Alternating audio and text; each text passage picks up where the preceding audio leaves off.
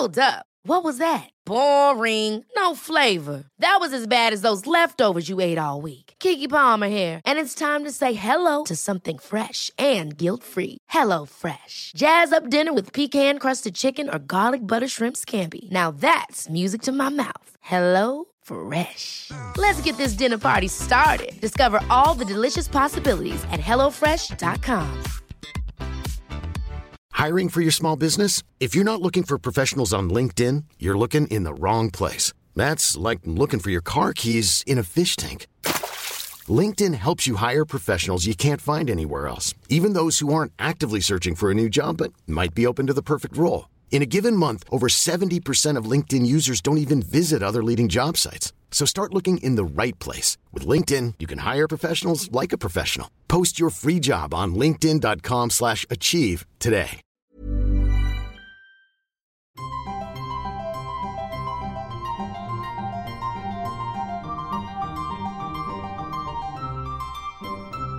Welcome to Smarty Pants, the podcast of the American Scholar magazine. I'm your host, Stephanie Bastek. I've had Aaron Bobrow-Strain's book, The Death and Life of Aida Hernandez, on my desk for weeks. But of course, the day he comes into the studio is the week we learn that CBP is keeping migrant children in cages, without their mothers or toothbrushes or soap. We've had a humanitarian crisis on the border for decades, but man, this book feels timely in the most tragic way.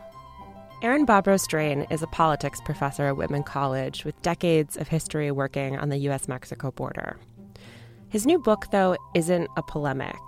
It's nonfiction blurred almost into a novel, the story of a single woman and the lives and laws she brushes against as she's pulled back and forth across this imaginary line, enduring immigration court, for profit detention, family separation, gendered violence, and a host of other traumas.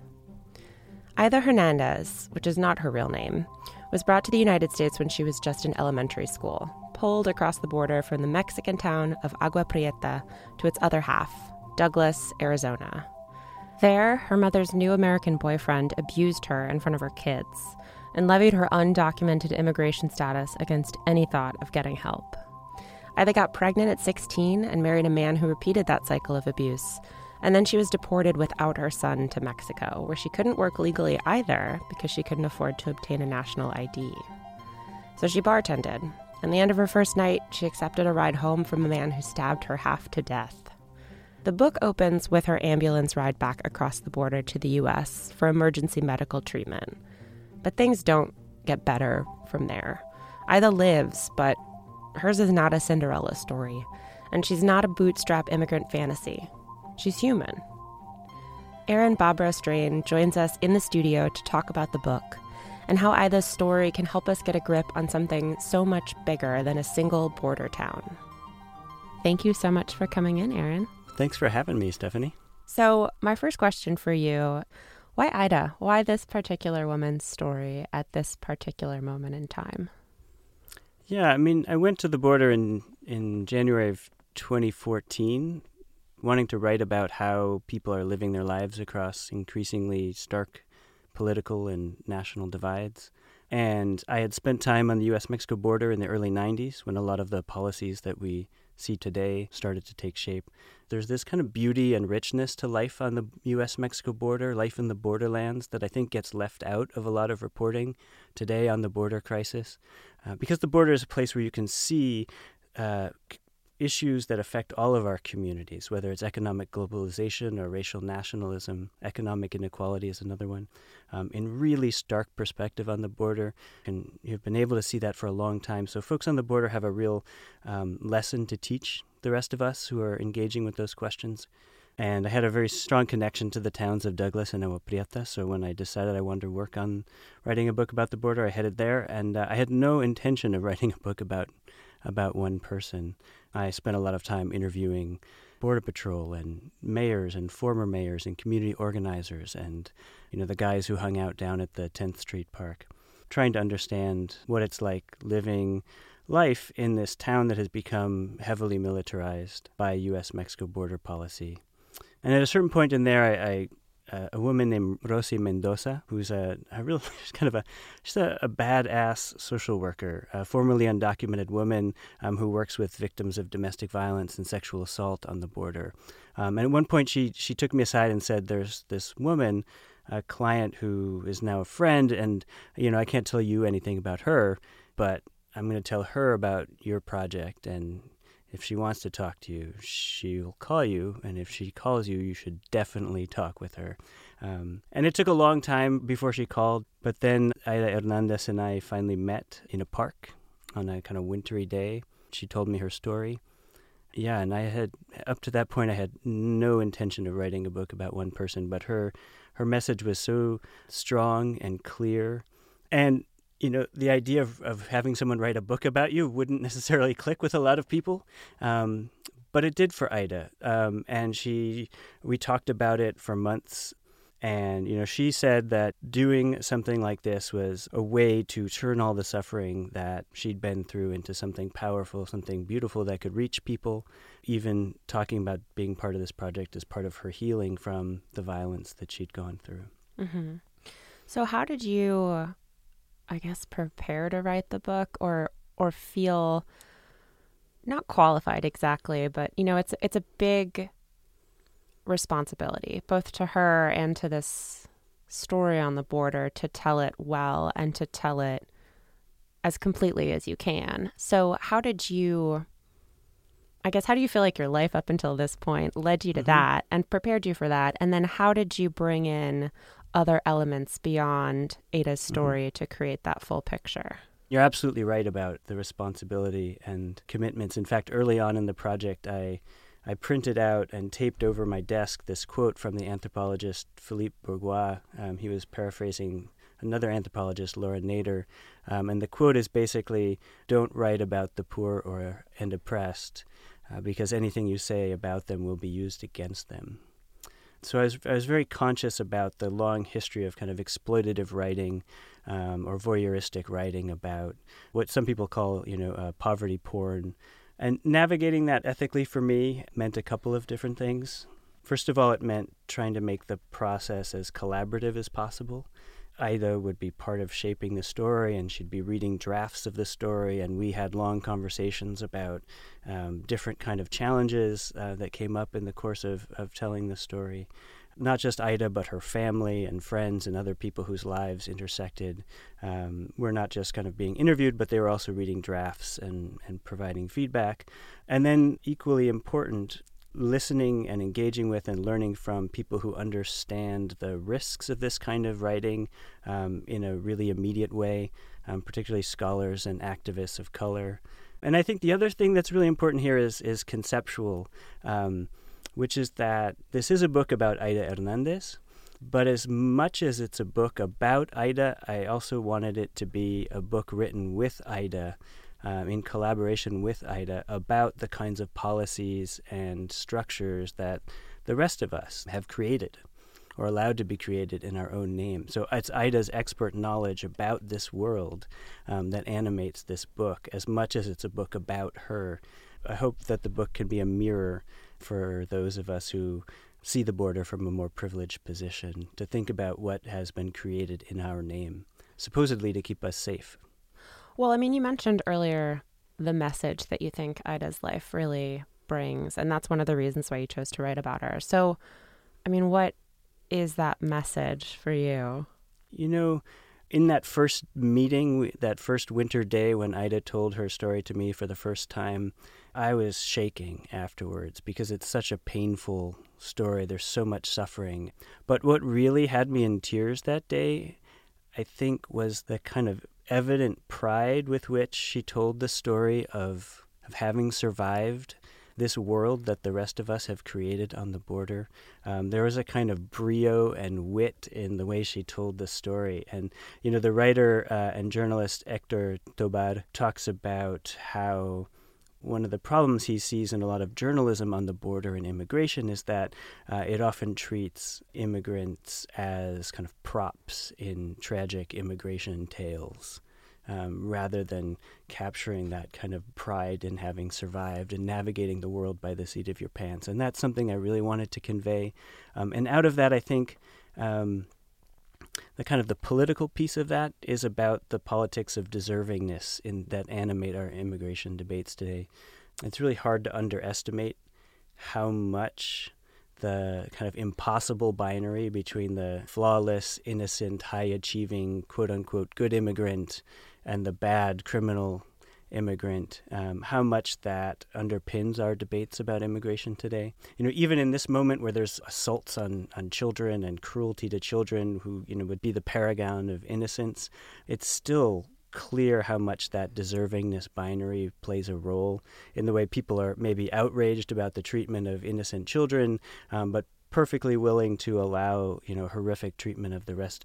And I think one of the things I really wanted to capture in this book is the kind of what I saw coming out of that very first meeting with Aida, which is the the dignity and the worth and the value of people who have led really messy human lives. And there's really very little room for that in our immigration system. As Rosi Mendoza, one of the, the characters in the book, often says, she says, um, humans make mistakes, immigrants can't. It's a quite unforgiving system. Um, and so, one of the ideas here is about trying to expand the boundaries of empathy, to think about the value and worth and the, the belonging in our communities, of, in, you know, in U.S. communities of folks who have lived messy, complicated lives and made mistakes.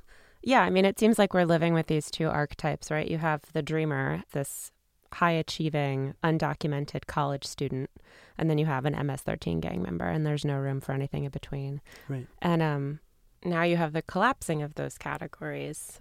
Who was it? The acting director for ICE, Mark Morgan, saying that he can look into the eyes of migrant children and see who's going to become an MS 13 gang member. And it wasn't just in the Trump administration. I mean, Obama talked about how we want mothers, not felons. And, you know, he in his speeches on immigration set up that that binary as well. And it's an impossible binary. And the idea of rejecting that binary is not something that, you know, I came up with. It really comes out of immigrant youth movements themselves because they realized that, yes, as kind of innocent, high achieving dreamers, they could claim rights for themselves. Um, but in claiming rights for themselves, they would be throwing under the bus their own parents often. The narrative of the dreamer story is, you know, I was brought here not by my own choosing, which, you know, places the blame on the parents. The parents become the the bad immigrant in that story. And the immigrant youth movements have really rejected that. And people who are active makers of their community belong, you know, even when they've made mistakes and are human. Right. Well, I mean, and so much of the crime that their parents have committed is is only a crime because we've called it a crime. You know, that process of criminalization, which I think is a really important role in the story because not that long ago, hundreds of thousands of Mexicans and Americans crossed back and forth across the border, no problem, no documentation required. And then suddenly in the 60s, we have this boom in illegal immigration because a law was passed to declare it. So, can you outline sort of the history of that criminalization of the border, mm-hmm. you know, and how it brings us to the present? Big yeah. ask. yeah, so should we start in 1790? Yeah, you can go really far back. No, I mean, the reason I say 1790 is, you know, that's the moment where we really stake the grounds that citizenship in the United States is about being white and that immigration control is racial control um, that early in the process. But effectively, there's no, you know, immigration law per se until the late 19th century. And immigration controls emerge as a part of a kind of racial nativism, um, particularly targeting Chinese and other Asian Americans um, as well as what today might be considered white folks, quote unquote, inferior, you know, Jews and Italians of Southern and Eastern Europe. By the 1940s, 1950s, the civil rights movement is beginning. World War II has ended. Eugenics is highly discredited after World War II. Um, it's become very difficult for the United States to sell itself as the kind of bastion of freedom, um, particularly as it tries to win the allegiance of, of newly independent nations um, in the global south. Uh, when it has this explicitly eugenicist, racialized um, immigration quota system. So there's a series of liberal reforms in the 50s and 60s, culminating in 1964, um, with a new law that's colorblind on the surface. Uh, you know, I'm, I'm, compressing a number of different laws and, and, processes into a into a quick summary here, but um, it effectively gives the same quota for every country in the in the world, as opposed to uh, in the past where countries had differing quotas, essentially based on their desirability in a kind of racial hierarchy. But what's strange is that even during the height of all this racial nativism and the racialized quota system, the Western Hemisphere was excluded from quotas, um, and folks from Mexico, Central America, were allowed to immigrate to the United States. There was no numerical limit. Um, there were periods when you know there was violent retaliation against Mexican immigrants, um, mass deportations in the 1930s and 1950s. You know, it wasn't a perfect situation, but there was, in many ways, free uh, immigration, a circular kind of immigration where folks from Mexico would circulate up to work in the United States. Usually they would return to Mexico after the season. Through the town of Douglas, you know, the same people would migrate at the same time every year. Then they'd head back to Mexico at the same time every year. There was a kind of familiar rhythm and pattern. Uh, you know, this was formalized in the, the Bracero guest worker program after World War II uh, until 1964. But essentially, you had a system where you had unlimited visas. Um, and then all of a sudden, we have this formally uh, race blind, completely equal quota system. Well, it's, it's, it's a fairer system, you know, for a country like Madagascar or Bhutan um, or Indonesia, where people had been uh, racially excluded from immigrating before. But it has a disastrous impact for Mexican and Central American migration, where you go almost overnight from somewhere in the neighborhood of 400,000 people people um, a year to one where you know there's under 20,000 visa slots. And all of a sudden there's all this undocumented immigration and people are surprised like where did all these undocumented people come from? But you know it's really the same circular pattern of migration. You know they essentially closed the front door the legal door to migrating to the United States without addressing any of the root causes um, and then we're shocked to discover that um, a, a, migration between these two countries that had been interrelated for since before there was a border continued. In many ways, the rest of you know the next 50 years or so is the same story.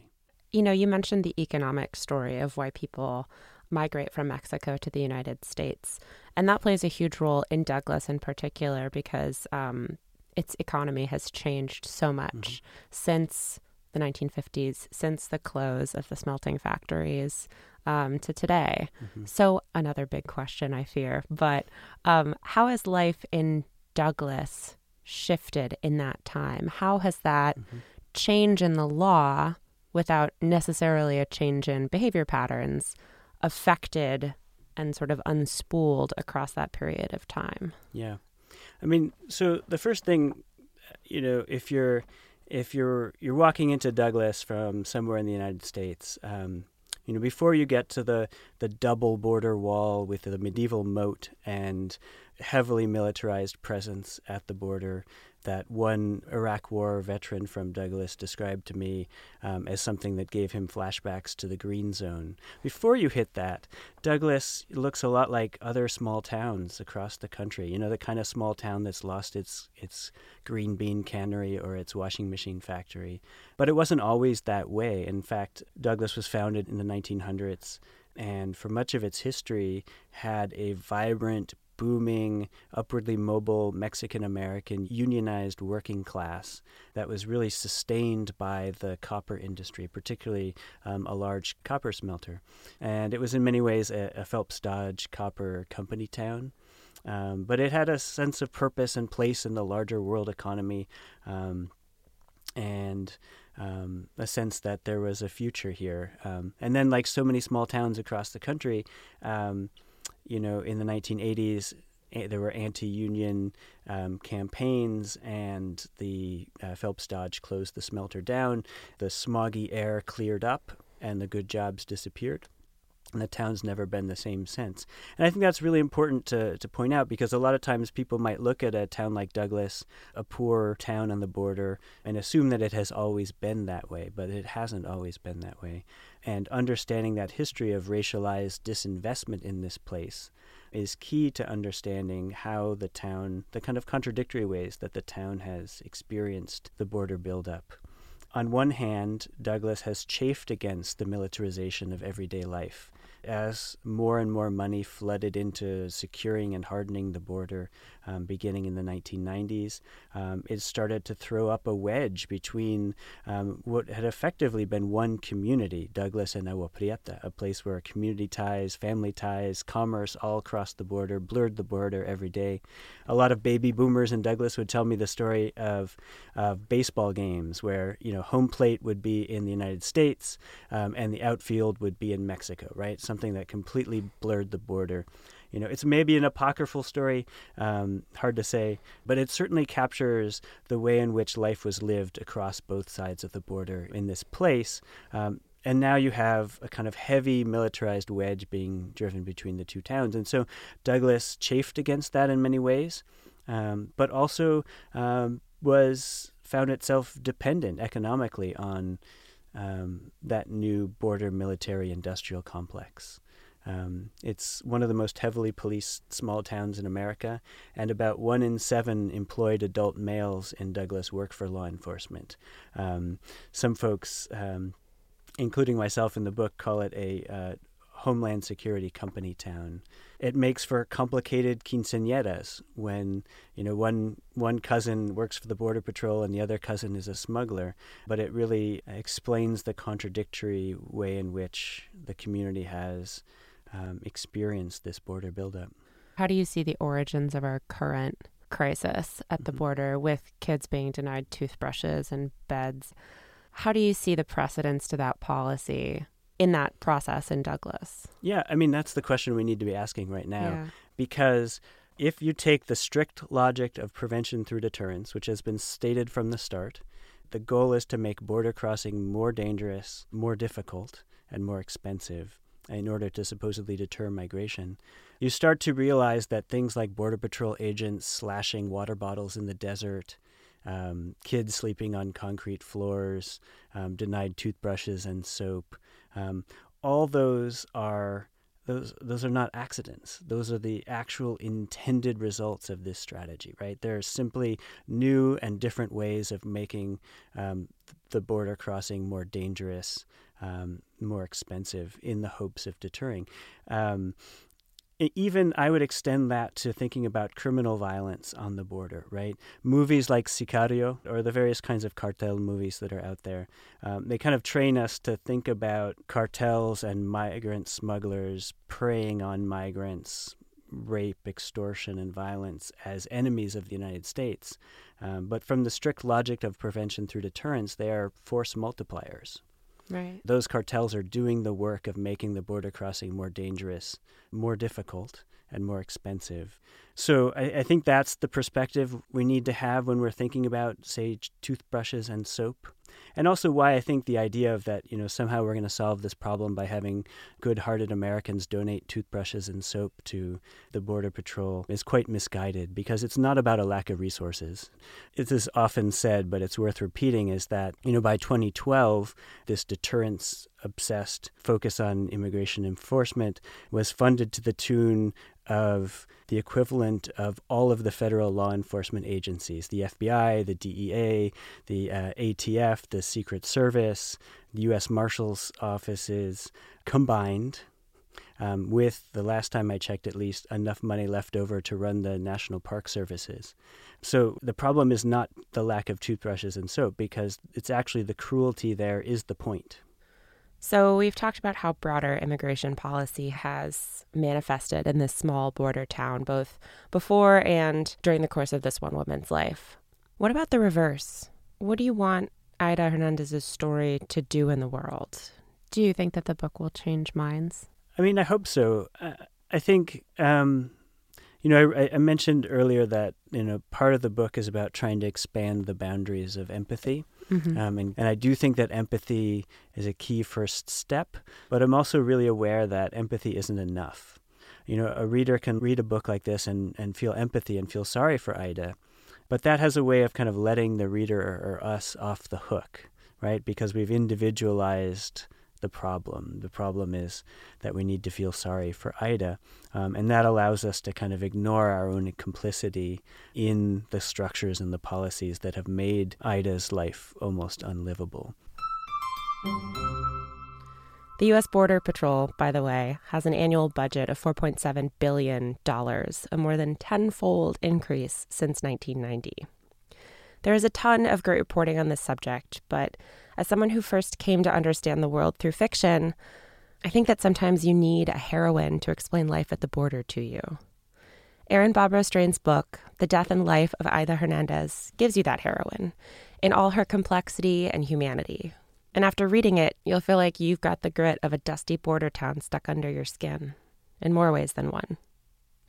We have links in the show notes to the book and other work, including a story in our summer issue from a former Border Patrol agent and now civil rights lawyer whose world looks less logical and less just after five years on the border.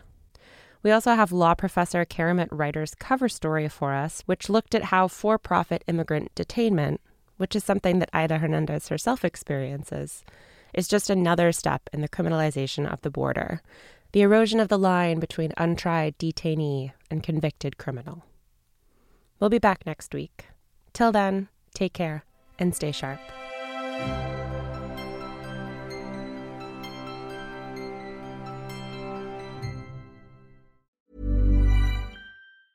Hey, it's Danny Pellegrino from Everything Iconic. Ready to upgrade your style game without blowing your budget? Check out Quince. They've got all the good stuff shirts and polos, activewear, and fine leather goods, all at 50 to 80% less than other high end brands. And the best part? They're all about safe, ethical, and responsible manufacturing.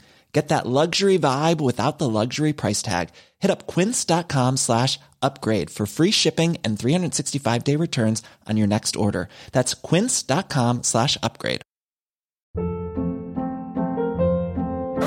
Hold up. What was that? Boring. No flavor. That was as bad as those leftovers you ate all week. Keke Palmer here, and it's time to say hello to something fresh and guilt-free. Hello Fresh. Jazz up dinner with pecan-crusted chicken or garlic butter shrimp scampi. Now that's music to my mouth. Hello Fresh. Let's get this dinner party started. Discover all the delicious possibilities at hellofresh.com.